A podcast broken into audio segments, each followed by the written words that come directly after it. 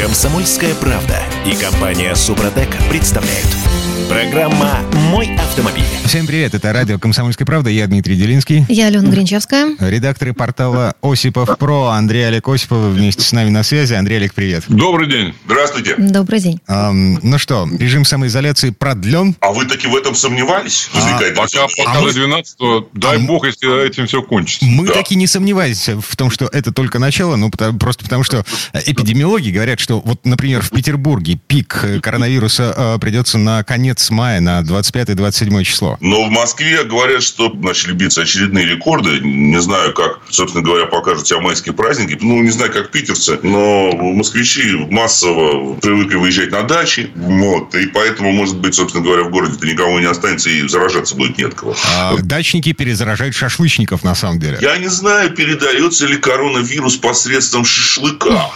Признаться, про прожарить нет. Если хорошо прожарить. Если well done, нет. Да. Если медиум, может быть. Вот с кровью, может быть, действительно передастся. Но если все-таки well done делать. Ну, в конце концов, я точно знаю, что никто не будет жарить э, летучих мышей. А если будут, так, во всяком случае, прокоптят. Наши люди. Но зато, зато в, в эти праздники, я вам скажу, автопром принимает отчаянные усилия, чтобы все-таки что-то продавать. Вот об этом мы поговорим прямо сейчас. Форсаж дня. Итак, а есть ли смысл вообще сейчас заниматься производством автомобилей? Их не покупают.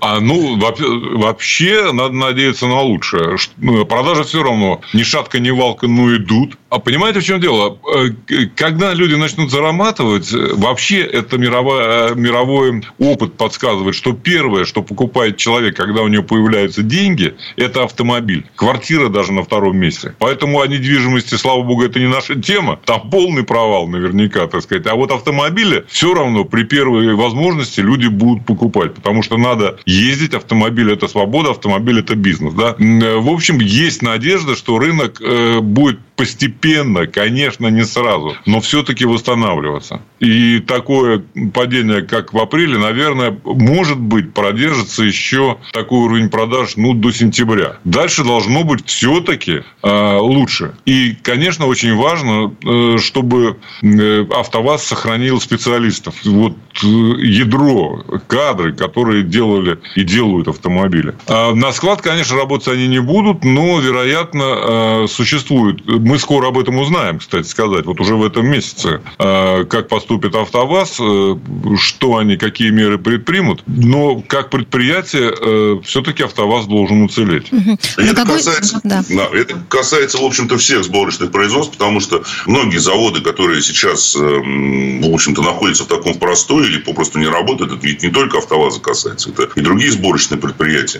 Конечно, тут можно вспомнить и о мерах государственной поддержки. И, к слову сказать, вот буквально в последний день апреля Минпромторг, если не ошибаюсь, выступил с идеей продлить программу льготного кредитования на покупку машины, запустить или перезапустить ее, если хотите, как раз-таки в мае. Она сейчас вот должна быть перезапущена, то есть, в принципе, государство, можно сказать, предпринимает определенные усилия для того, чтобы стимулировать спрос. Но надо понимать, что если мы говорим о программе льготного кредитования, то там достаточно ограниченный список автомобилей, которые можно приобрести. И в основном, к слову сказать, это, конечно же, продукция АвтоВАЗа, которая входит туда, по-моему, вся целиком и полностью полностью, за исключением, если не ошибаюсь, Весты Спорт, как такой самый дорогой и наиболее заряженной модели. Но все равно этого будет недостаточно, потому что ведь пока мы с вами сидим на этом карантине или сидели на этом карантине, как угодно, в разных регионах сейчас э, по-разному ситуация обстоит, наша покупательская способность, к сожалению, неизменно падала. Даже те люди, которые, э, в общем-то, работали на удаленке, ну, они, наверное, в меньшей степени. Или которые торговали масками. Да, ну, вот они, конечно, да, может быть, и сохранили. Вот они и покупают в онлайне. Но таких все-таки на самом деле немного. Поэтому большинство людей э, явно, так сказать, отложило покупку автомобилей. Апрельское падение рынка на более чем на 90% яркое тому подтверждение. То есть, никто, конечно же, полностью продажи автомобилей в онлайн уйти не могут. Мы с вами это как-то обсуждали, почему они не могут уйти, это понятно. Поэтому восстановление э, займет явно несколько месяцев. В том числе восстановление самих производств, естественно. Потому что производство будет восстанавливаться сообразно восстановлению спроса. Как только появится новый спрос, так, собственно говоря, начнет увеличиваться и расти угу. производство. А если говорить все-таки про падение рынка, а вы, вы сейчас озвучили цифру в 90%, а что будет дальше? Май, июнь, вообще летом? Если прогноз, потому что ну, сам АвтоВАЗ говорит про 30-50%. Это цифра оптимистичная, либо наиболее негативная? Нет, она возможна. А, вполне возможно, что она близка к реальности. Мы говорим в целом по рынку, да? Угу. Но понятно, что все равно весь спрос сосредоточен по-прежнему в бюджетном сегменте, в низком ценовом сегменте и в высоком.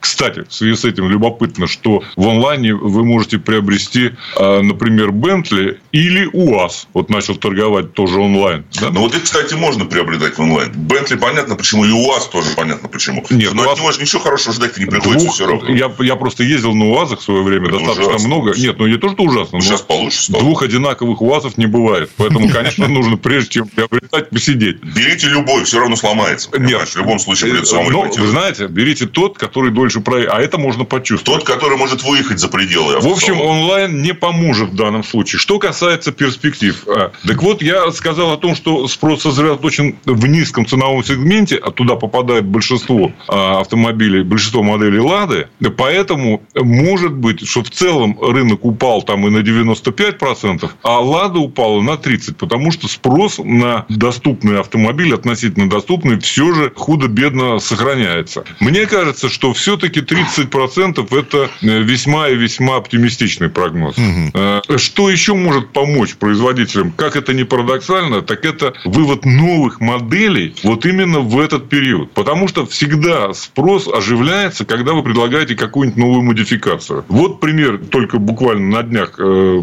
пришел из Шкоды. Мы говорили, вам рассказывали несколько выпусков про Шкоду Корок, но переднеприводную. И вот как раз в канун майских праздников они вывели на рынок полноприводную версию. Это хорошо. Значит, все-таки есть какие-то способы стимулировать спрос. Погодите, ну, понятно. я не понимаю, каким образом машины, новые машины выходят на российский рынок, если автосалоны закрыты, они не могут торговать?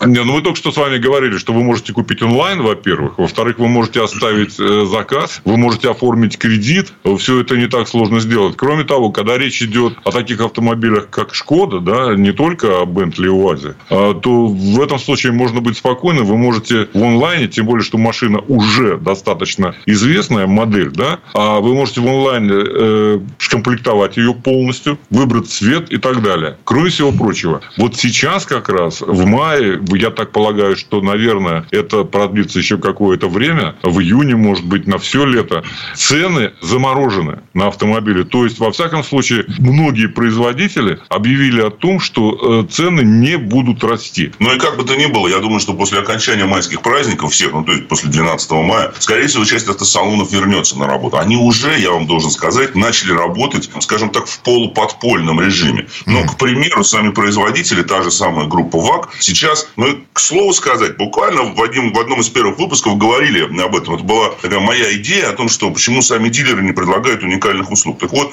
а, сейчас э, все бренды, по-моему, которые входят в ВАК, предложили... ВАК это Volkswagen. Volkswagen, да, Volkswagen Audi Group.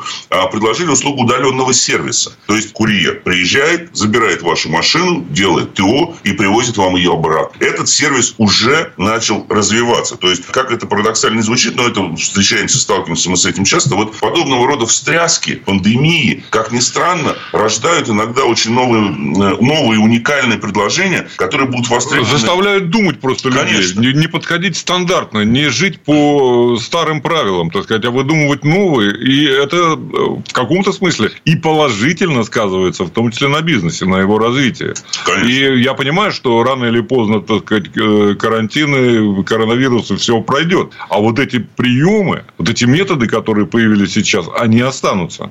И это правильно. И поэтому, когда мы говорим, когда будет восстанавливаться рынок, это понятно, что во многом зависит от покупательской способности населения. Но то, что производители будут прикладывать максимальное количество усилий для того, чтобы, ну, понятное дело, сейчас хоть что-то продавать, но и потом увеличивать свою рыночную долю, даже несмотря на э, не совсем приятную конъюнктуру, это факт. Они уже принимают, э, изобретают, применяют новые инструменты для продажи и обслуживания своих автомобилей, что немаловажно. И в конечном итоге от этого выиграет потребитель. А единственное, чего мы можем проиграть, если, собственно говоря, наш рубль продолжит, допустим, падение, если национальная валюта. Но это уже вот как бы заморозить, чтобы падения не да. было дальнейшего. Вот это цены, на, вообще цены на автомобили заморозили, вот еще бы рубль заморозить так, чтобы, так сказать, э, его покупательскую способность, самое главное. Ребята, сейчас не успели купить «Ладу». К сентябрю сможете на эти же деньги купить «Шкоду». Но я боюсь, что это маловероятно. Но это маловероятно, да. да. Но мечтать-то не вредно. А, два оптимиста. Андрей Олег Осиповы, редакторы портала осипов.про. Андрей Олег, спасибо. Берегите себя. Услышимся. Спасибо. Спасибо. Спасибо. Счастливо. Ну а мы вернемся после небольшой паузы. К нам присоединится автомеханик, ведущий программы «Утилизатор» на телеканале Че Юрий Сидоренко. Будем говорить о том, почему не стоит выкатывать топливо в ноль. Ну, то есть лампочка на приборной панели загорается не только как предупреждение о том, что о, надо бы уже заправиться. Езда с такой иллюминацией легко, непринужденно может стоить э, тысяч двадцать. Комсомольская правда и компания Супротек представляют. Программа «Мой автомобиль». А это мы вернулись в студию радио «Комсомольская правда». Я Дмитрий Делинский. Я Алена Гринчевская. И Юрий Сидоренко, автомеханик, ведущий программы «Утилизатор» на телеканале Че. Э, Юр, привет. Всем доброго дня. Добрый день. Прямо сейчас, в этой четверти часа, заглядываем, э, даже не под капот, заглядываем под лючок бензобака. Автомастер. Итак, Юр, вот пустой бензобак. Насколько это правильно или неправильно выкатывать э, топливо в ноль? Ну, вот лампочка, которая горит на панели приборов о том, что бензобак уже пустой, она не только на нервы человека может оказывать давление, могу сразу... Вот, серьезно. То есть, условно говоря, у меня за 100 километров загорается вот эта самая лампочка на приборной панели, я понимаю, ну, надо где-то найти ближайшую заправку. Но а обычно, поскольку это происходит не глубоко за городом, не в тех местах, где заправки, ну, в общем... Их мало. То есть ты катаешься до упора практически. А, загорелась лампочка, я знаю, что как бы еще полдня я могу поездить. А, я не прав, да? Нет, в принципе, в данном случае, если лампочка загорелась, но желательно не полдня, конечно, ездить, желательно заезжать на заправку и заправляться. В принципе, по-разному остается количество бензина в баке, когда загорается лампочка, там от 5 до 10 литров бывает. То есть все зависит угу. от бака и от э, датчика, который там установлен. Но мне моя приборная панель говорит, что я могу проехать на а, вот этой горящей лампочке еще 100 километров. Ну, ну, значит, можно проехать 50, а потом уже желательно заправляться, потому что ничего хорошего это для топливной системы не принесет. И в чем опасности? Расскажите, Юрий. А, опасности прям по пунктам сейчас расскажу. Ну, первое то, что мы знаем, что при заливке в бак с топливом, ну, неизбежно попадают там всякие загрязнения, там, песочек попадает, еще что-то. И все это в итоге потом откладывается на дне. Угу. Вот, и, соответственно, насос, он как бы расположен в углублении, туда э, все это дело стекается потом потихонечку. На, на насосе стоит фильтр, сеточка, которая постепенно засоряется, то есть мы все это понимаем. Но э, как бы все, конечно, могут сказать, что и при полном баке эти же все э, загрязнения там остаются, правильно? Можно пример привести со стаканом, в котором насыпан песочек. То есть не полностью, но там на дне насыпан песочек. Мы туда добавляем воды и начинаем эту э, кружку, ну кружку даже лучше, прозрачную, болтать потихонечку. То есть, если вы будете болтать полный стакан, вот эта взвесь, она будет подниматься, но э, вода мутной не станет. А если вы будете мотать стакан, в котором на дне воды, то через какое-то время вот эта вся вода, которая там осталась, она вся будет во взвесе. Ну, то есть, то есть проблема в концентрации грязи в э, том самом бензине. Эм, в какой-то момент фильтры могут не справиться с, с этой Конечно, грязью. конечно. И фильтр на топливном насосе, и фильтр, который уже дальше стоит очистки, они просто забьются и все. Ну, в общем, в моем десятилетнем фокусе, как я недавно выяснил, э, топливный фильтр идет в сборе с насосом. То есть я не знаю, когда его меняли в последний раз. Э, э, дело... я, я подозреваю, что он с конвейера сошел с тем самым топливным фильтром. Вот, вот как раз, когда стоит топливный фильтр вместе с насосом, то здесь, как правило, есть четкие регламенты замены, которые дает завод-изготовитель. Это прям прописано в книжке сервисной. И ситуация следующая. Да, могу сразу сказать, мы иногда подбираем фильтры, то есть мы снимаем насос, подбираем туда фильтр, и меняем его. Меняем прямо на насосе. То есть такое бывает. Но, как правило, все это вместе меняется вместе с арматурой. Уже целиком и вместе с насосом. И получается очень дорого. То есть там доходит до 20 тысяч вот эта вся. И плюс еще замена. То есть это, конечно, дорогая процедура. Вот. Но э, ее все равно ну, делать надо. То есть как, в какой-то момент вы почувствуете, что пропала тяга. В какой-то момент почувствуете, что машина перестала нормально ехать. Ну окей, я напуган. Загибаем второй палец. Да, еще одна причина, по которой э, пустой бак может э, пагубно сказаться на здоровье машины. Все очень просто. Перегревается топливный насос. То есть, как когда... Почему? Ну, когда топлива мало, естественно. То есть, э, получается, насос начинает подсасывать воздух, вот, а сам насос не имеет системы охлаждения, остужает его исключительно топливо, которое по нему бежит. Не вокруг него только болтается, а по нему бежит. А если топливо бежит с воздухом, то, соответственно... Он... это физика. Да, да это, это физика. Понятно. Он, он перестает mm-hmm. нормально охлаждаться. То есть, он начинает перегреваться. Как только начинает перегреваться, он начинает подклинивать. Вот. И также для насоса топливо является смазывающей субстанцией, потому что там есть различные вещи, которые его смазывают. Ну и все это вместе одно за другого цепляется. Перегрев, в лучшем случае перегрев заканчивается тем, что его просто клинит. А в худшем случае может перегрев закончиться тем, что может случиться возгорание. Такие случаи угу. тоже бывали в практике. Юрий, а вы сейчас рассказываете ситуацию, когда топливо вообще там на донышке? Или все-таки еще можно Я рассказываю, поездить? когда да. топливо, конечно, на донышке. Угу. То есть вообще уже там, ну как бы люди ездят на лампочке конкретно долгое время. То есть, конечно, если вы едете, у вас начала моргать лампочка, потом она загорелась. То есть это просто сигнализация того, что надо, пора, пора уже заехать на заправку. И я могу сказать, между прочим, вообще желательно до лампочки не доводить. То есть желательно держать бак машины заправленным, потому что это полезно, туда влага не попадает. Ну, в баке образуется вода. Она сама, конечно, туда не попадает, но конденсат там образуется. То есть из-за перепадов погоды и температуры образуется конденсат, который в итоге выпадает в воду, и вода эта оседает вся снизу. То есть она, ну, так как она э, получается бензин легче, она садится вниз. И получается, что насос начинает засасывать воду, соответственно, повреждаются форсунки. Ну, вода попадает в мотор. То есть хорошего в этом ничего нету. Мало того, что плохо начинает работать,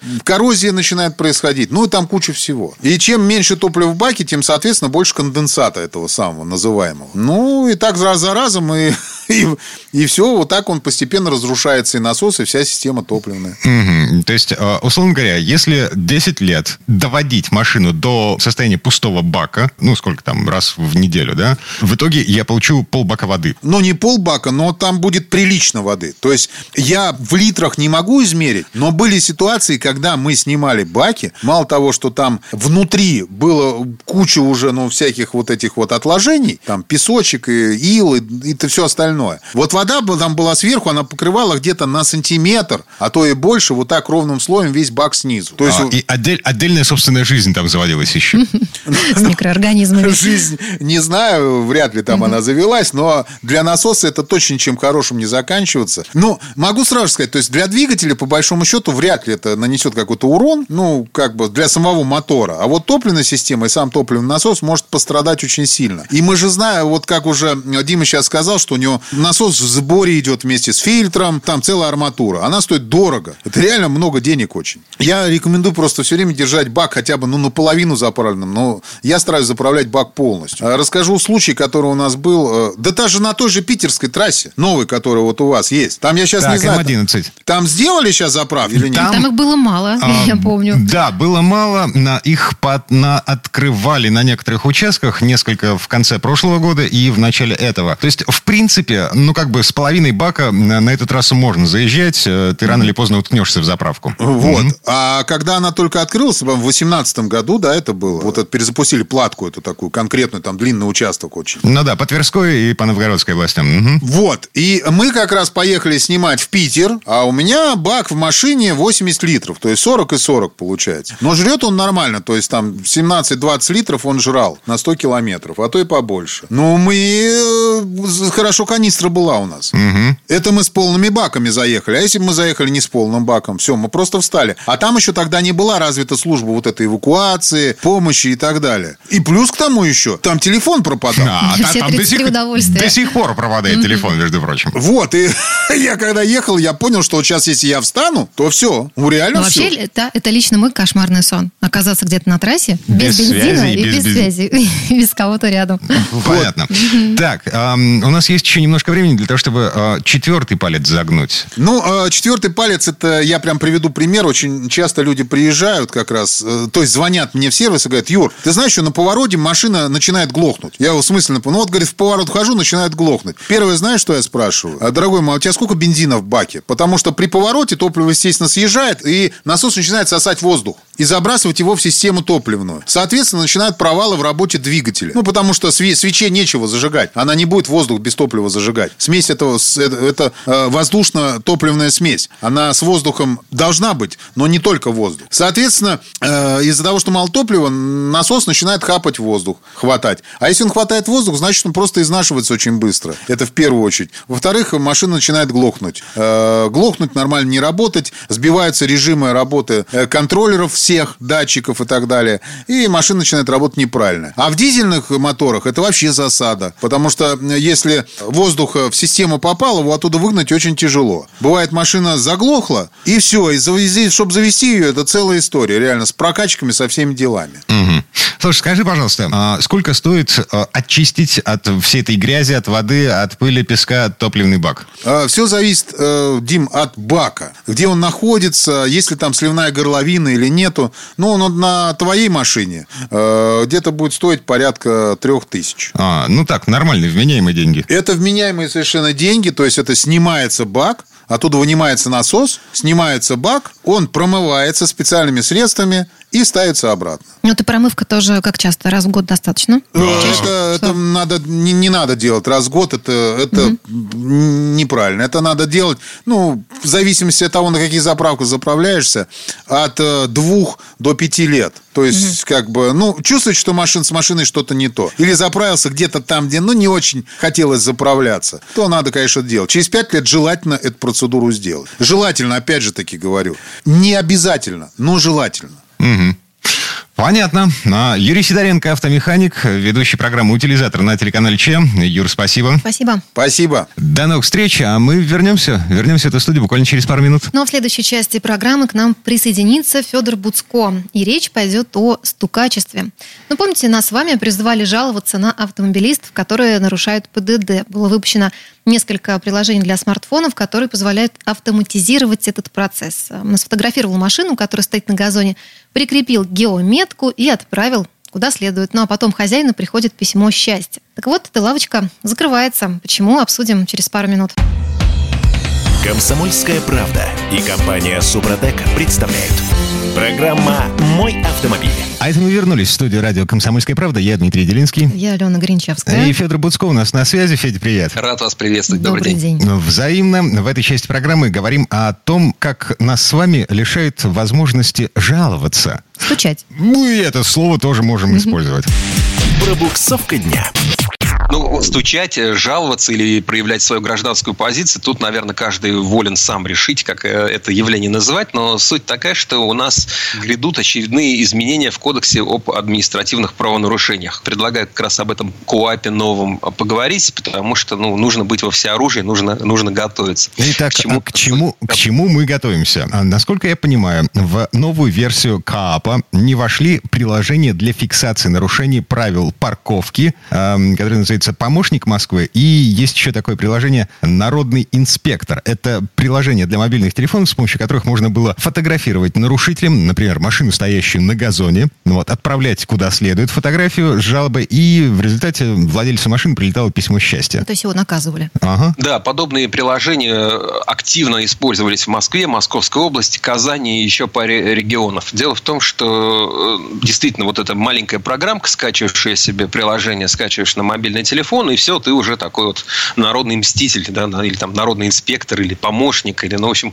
И считайте, зачем же такую благую деятельность прекращать, Федор? Знаете, на самом деле, я вот некоторое время назад тоже скачал себе это приложение, не для того, чтобы им пользоваться, ни разу этого не делал и не планирую, но там есть интересная статистика, которая вот рассказывает о том, как э, другие люди пользуются этим приложением. Есть рейтинг топ э, людей, которые, ну, не людей, а, ну, как бы граждан, неизвестно, кто это, что это за граждане, люди, они не люди, может быть, это, это какой-то групповой разум. А, Но суть так, 430, 473 тысячи пользователей скачали и установили это приложение себе в смартфоны. Ну, не так много, кстати, мне кажется. А, ну, ну, для... Полмиллиона, да. Алена, да. полмиллиона в Москве, ну, полмиллиона, как немного, господи. То есть серьезно, ну, окей. А, да. Итак, рейтинг. Если ты заходишь в троллейбус э, такой полуполный людьми, то там у троих стоит это приложение, их много, значит. Вот, и там были люди, которые ухитрились ухитрились э, за свою карьеру помощников Москвы набрать 10 тысяч их, значит, этих баллов. Это значит, что по их заявлениям, по вот этим фотографиям, которые они сделали, было выставлено 10 тысяч штрафов от одного человека. И там таких было трое на вершине рейтинга, примерно с равными позициями. Я не знаю, какой э, психотип э, у этих людей, э, какие мотивации. Там есть некоторые мотивации. Можно было конвертировать эти баллы в какие-то незначительные призы, так сказать. Там кепка, майка, может, даже день, может быть, даже там э, возможность прокатиться на общественном транспорте. Но я думаю, что все равно это, ну, это не, не описать. Э, то есть делать это за деньги, наверное, ну, я просто не представляю, 10 тысяч а, раз кто-то фотографировал чужие машины. Ну, каждую машину снять и отправить, это уже, там, не знаю, там, пару минут. Значит, он что, провел там 20 тысяч минут за тем, чтобы бороться с... 2015 года, на самом деле, а, вся эта система работала. Ну, 10 тысяч раз 2015 ну, так, вполне ничего себе. Уверенной дорогой в светлое будущее шли, товарищи. Слушай, я до сих пор не понимаю, а в чем причина, по которой эту лавочку закрывают? То есть, чем был плох вот этот самый народный инспектор, чем был плох помощник Москвы, ну, за исключением того, что были профессиональные жалобщики, профессиональные стукачи? Ну, э, во-первых, э, я знаю примеры, когда людям выписывались э, штрафы несправедливо. Например, э, один из моих коллег, уже достаточно пожилой человек, который нас подрабатывал водителем, однажды получил три штрафа. Он такой человек немножко старой закалки, бывший сотрудник, значит, МВД, у которого есть свой домик в Карелии, куда он уезжает на полгода ловить рыбу. И вот однажды он уехал в Карелию, обнаружил, что у него заблокирован счет в Сбербанке, снята пенсия, и счет заблокирован, потому что сумма претензий была выше, чем количество денег, э, содержавшихся на счету. В чем проблема? Вот такой доброход сфотографировал его машину, которая стояла на нормальном, традиционном, обозначенном парковочном месте у него во дворе. Герой этого рассказа видел даже эти письма, но он решил, что сейчас такое время, любой дурак может на принтере что угодно напечатать, и вот мне тут какие-то жулики квитанции, значит, э, подбросили в почтовый ящик, даже смотреть на них не буду. И уехал к себе в Карель.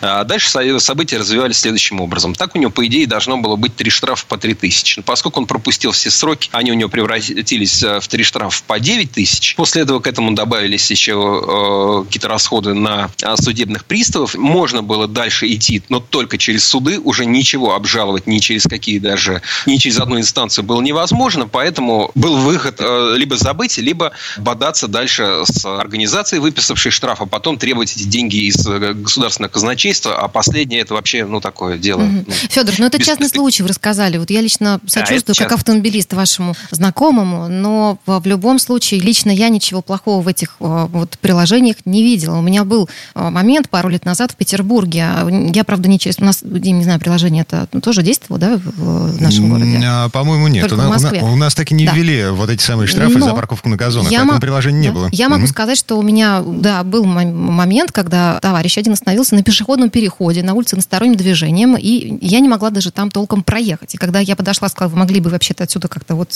отъехать, меня обматерили, а, сказали, что, в общем, где я хочу, там и стою. Я вышла из машины, сфотографировала этого товарища и отправила, в общем, все на специальный сайт. Мне пришло потом письмо от того, что меня там даже ждут чуть ли не на разбор. Товарищу, в общем-то, прилетел, видимо, штраф. Я надеюсь, что все-таки он его настиг. И мне не стыдно за это, честно скажу. Но такое вот хамство на дорогу должно быть наказано. Да, а, Дима? Да, должно кор... быть. Да. Короче, Алене э, хочется справедливости. Конечно. Вот чтобы другим неповадно было, удобно Я, знаете, то, да. тоже при, при случае, если я вижу, что какие-то вещи делаются там в корне неправильно, mm-hmm. мне тоже, ну, меня ничто не остановит позвонить в полицию и как- как-то э, об этом сообщить. Э, однако с этими приложениями есть такой момент. У нас очень много развелось самых разных камер. И сейчас вот в новом КОАПе как раз должны быть регламентированы правила установки камер, правила фиксации нарушений в автоматическом режиме. Не должно быть на дорогах камер, которые стоят специально в местах, где, э, ну, в таких ловушках, да, и не должно быть э, вот этих вот помощников Москвы, которые просто ходят и что-то снимают. Да, бывает ситуация очевидная, как, конечно, бывает хамство на дороге. Кто-то поставил машину перед пешеходным переходом, а там школа впереди, и дети выходят на дорогу, они не видят автомобилей едущие,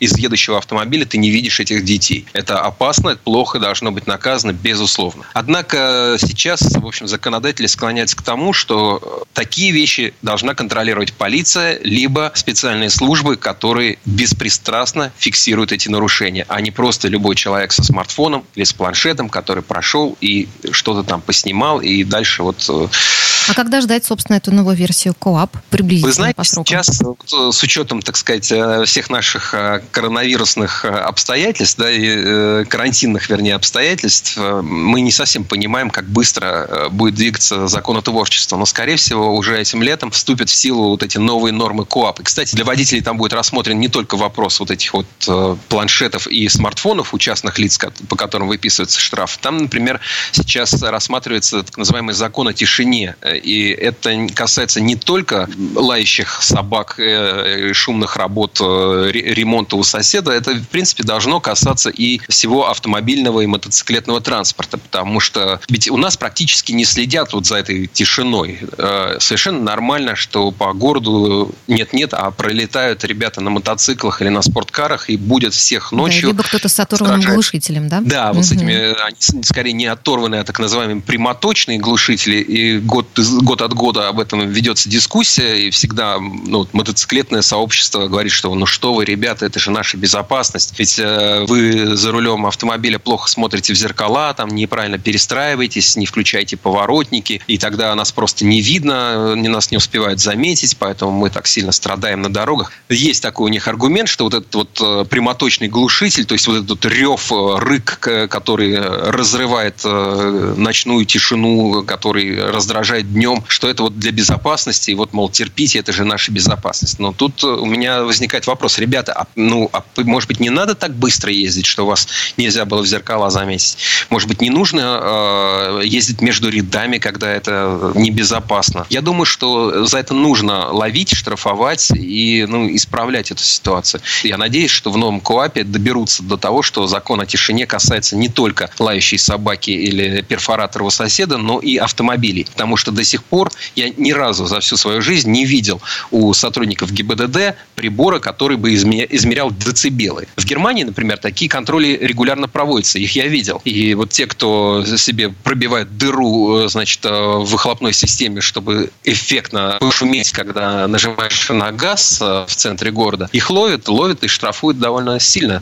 Штрафы порядка 500 тысяч евро. При этом, естественно, машина уезжает на эвакуаторе. Естественно, ты не сядешь в нее, не поедешь, пока не устранишь эту неисправность. Кроме того, получаешь так называемые пункты инфленсбург, то есть штрафные очки, которые, если ты накапливаешь постепенно, даже по чуть-чуть, потом э, могут вылиться в то, что у тебя отнимут права. И я надеюсь, в общем, что мы будем с большим уважением относиться к тишине. Вот сейчас многие дома, я думаю, что почувствовали, как важно, чтобы было тихо. Вот э, давайте это чувство сохраним и перенесем и на те времена, когда карантин закончится. А, Федь, спасибо большое. А, Федор Буцко был у нас на связи. Спасибо. Всего вам доброго. Но мы вернемся через пару минут. В следующей части программы у нас журналист и летописец мирового автопрома Александр Пикуленко. Речь пойдет об автомобилях, которые воевали вместе с нашими солдатами Великую Отечественную. Комсомольская правда и компания Супротек представляют. Программа «Мой автомобиль». А это мы вернулись в студию радио «Комсомольская правда». Я Дмитрий Делинский. Я Алена Гринчевская. И в этой четверти часа у нас традиционная история от Александра Пикуленко. На этот раз к 9 мая речь пойдет о машинах, которые воевали вместе с нашими солдатами на фронтах Великой Отечественной. Ну, если кто-то забыл, это были не только отечественные машины, а это были еще и иномарки. Но слушаем Сан Саныча. Предыстория. Автомобили, не получавшие от шоферов прозвищ, погода на войне не делали. Такова непреложная фронтовая истина. В отношениях шофера к машине всегда больше эмоций, чем логики. Тут уж по Пушкину и жизнь, и слезы, и любовь.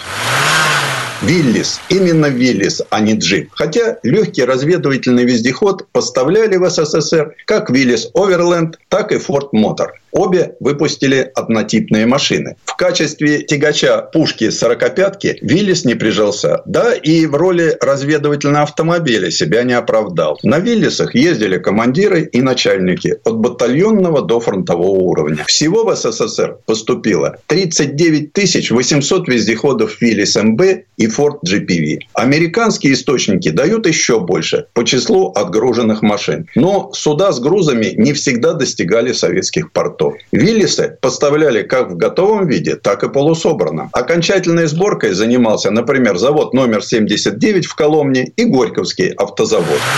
Иван Виллис. Заводское обозначение автомобиля ГАЗ-64. Он создан в кратчайшие сроки с 3 февраля по 10 марта 1941 года на Горьковском автозаводе под руководством ведущего конструктора Виталия Андреевича Грачева, будущего создателя всепроходимых машин для космической программы. Вообще чрезвычайно яркой личностью. О нем даже слагал стихи Андрей Вознесенский. Решение о выпуске вездехода принималось наркомом среднего машиностроения Малышевым после изучения американской прессы, к тому времени вовсю рекламирующей новые разведывательные вездеходы. И даже ширину колеи нарком приказал сделать как у американского образца. Но у них ширина диктовалась необходимостью загрузки в транспортный самолет С-47, однако с узкой колеей ГАЗ-64 легко переворачивался. Когда в 1942 году автомобилю вернули нормальную колею, все встало на свои места. Исправленный образец получил обозначение ГАЗ-67. Всего за годы войны войска поступило около 600 ГАЗ-64 и около 2000 ГАЗ-67. Советским Виллисом на всю страну автомобиль назвал генералиссимус Сталин во время одного из показов новой советской техники в Кремле. Dodge 3 четверти. На самом деле название этого автомобиля Dodge Т-214. Это был один из наиболее массовых военных автомобилей своего времени. Выпущено было четверть миллиона штук. По американской классификации он относился к легким грузовикам. В Красной армии, куда поступило 19 600 таких вездеходов, они главным образом использовались в качестве тягачей 76 миллиметровых пушек или как автомобиль сопровождения. У шоферского прозвища «три четверти» вполне определенный смысловой контекст. Такова грузоподъемность автомобиля – 750 килограмм. Прозвище – это не просто экспрессия звуков. Вряд ли жизнь прозвища окажется длинной, не рифмуйся оно с каким-либо широко известным понятием. В данном случае три четверти – распространенный танцевальный размер. Наша полуторка. Еще в 1925 году Реввоенсовет определил для основного грузового автомобиля Красной Армии грузоподъемность в полторы тонны. Широко использовать более тяжелые машины не позволяло удручающее состояние дорог и низкая несущая способность большинства мостов. Массовый выпуск полуторатонных грузовиков полутора начал в 1932 году Горьковский автозавод. В основу лег американский Ford AA, превращенный нашими конструкторами сначала в ГАЗ-2, а затем ГАЗ-ММ. Это был самый массовый грузовой автомобиль в стране. За 17 лет его выпущено 829 тысяч 808 тысяч экземпляров. Он составлял и основу парка РККА. Именно полуторки перевозили основную часть грузов по Ленинградской дороге жизни, поскольку из-за малого веса проходили даже по слабому льду. Во время войны автомобили выпускали с угловатыми крыльями, деревянно-брезентовой кабиной и без передних тормозов. Управлять полуторкой было чрезвычайно тяжело. К тому же этот автомобиль часто ломался. Студебекер. Глеб Егорович, у Студера мотор втрое. Эту горячую реплику пожилого шофера-милиционера из фильма режиссера Говорухина «Место встречи изменить нельзя» помнит, наверное, каждый. В СССР поступило 114 500 трехосных грузовиков Студебекер в 13 модификациях. На самом деле не втрое и даже не вдвое. Мотор автобуса ЗИС-8 развивал 73 лошадиных силы, а грузовика Студебекер 95 лошадиных сил. И все все же о грузовиках американской компании Studebaker слагали легенды. Одна из них, что к каждому автомобилю полагалось шикарное кожаное пальто. Вызвана она, по всей вероятности, тем, что в кабины отправляемых в СССР автомобилей действительно загружали ту же экипировку, чтобы сэкономить место в трюмах кораблей. В РККА «Студер» не имел равных по вездеходным качествам среди автомобилей и использовались как шасси для знаменитых реактивных минометов «Катюша». «Студеры» или «Студера», как чаще всего звали их шоферы, приходили к нам морем, так и своим ходом через границу с Ираном. Поступали они и в контейнерах для последующей досборки. Этим занимались Московский завод ЗИС, Горьковский автозавод, Минский автозавод и Одесский автосборочный завод. Компания «Студебекер» была не в ладах с логистикой. Упаковывала по две машины в два контейнера. Так что в одном ящике помещались две кабины, а в другом два шасси. Из-за этого после войны трудно было избавиться от излишков. Кому нужны две машины разом? К слову, «Студебекер» – старейшая американская компания, выпускавшая транспортное средство. Она основана в 1852 году и строила по 40 тысяч конных экипажей в год методами, затем перенятыми Генри Фортом. Захар. Впору удивиться в словесной игре, живой экспрессии звуков, поскольку такое прозвище дали трехтонному грузовику ЗИС-5, выпускавшемуся московским заводом имени Сталина с 1933 по 1946 год. Его конструктор Евгений Иванович Важинский в 1938 году был расстрелян. ЗИС-5 заслужил репутацию неприхотливого и надежного автомобиля, который может работать даже на керосине и разбирается чуть ли не двумя ключами. Около 2000 ЗИС-5 были поставлены в Испанию в период с 1936 по 1939 год и исправно служили до конца 60-х. Немцы поставили трофейные ЗИС-5 на снабжение вермахта и очень их хвалили. К началу войны в РКК находилось около 60 тысяч ЗИС-5, а в дальнейшем поступило 46 400 грузовиков ЗИС-5 московского, 6200 ульяновского и 3000 уральского филиала завода имени Сталина. В годы войны автомобиль выпускался в упрощенном виде. С угловатыми крыльями из кровельного железа, деревянной кабиной, деревянным рулем, без передних тормозов, нередко с единственной фарой и односкатной ошиновкой заднего моста. Предыстория. Сан спасибо. Это был Александр Пикуленко, летописец мировой автомобильной индустрии. Ну, у нас на этом все на сегодня. Алена Гринчевская. Дмитрий Делинский. Берегите себя. Программа «Мой автомобиль».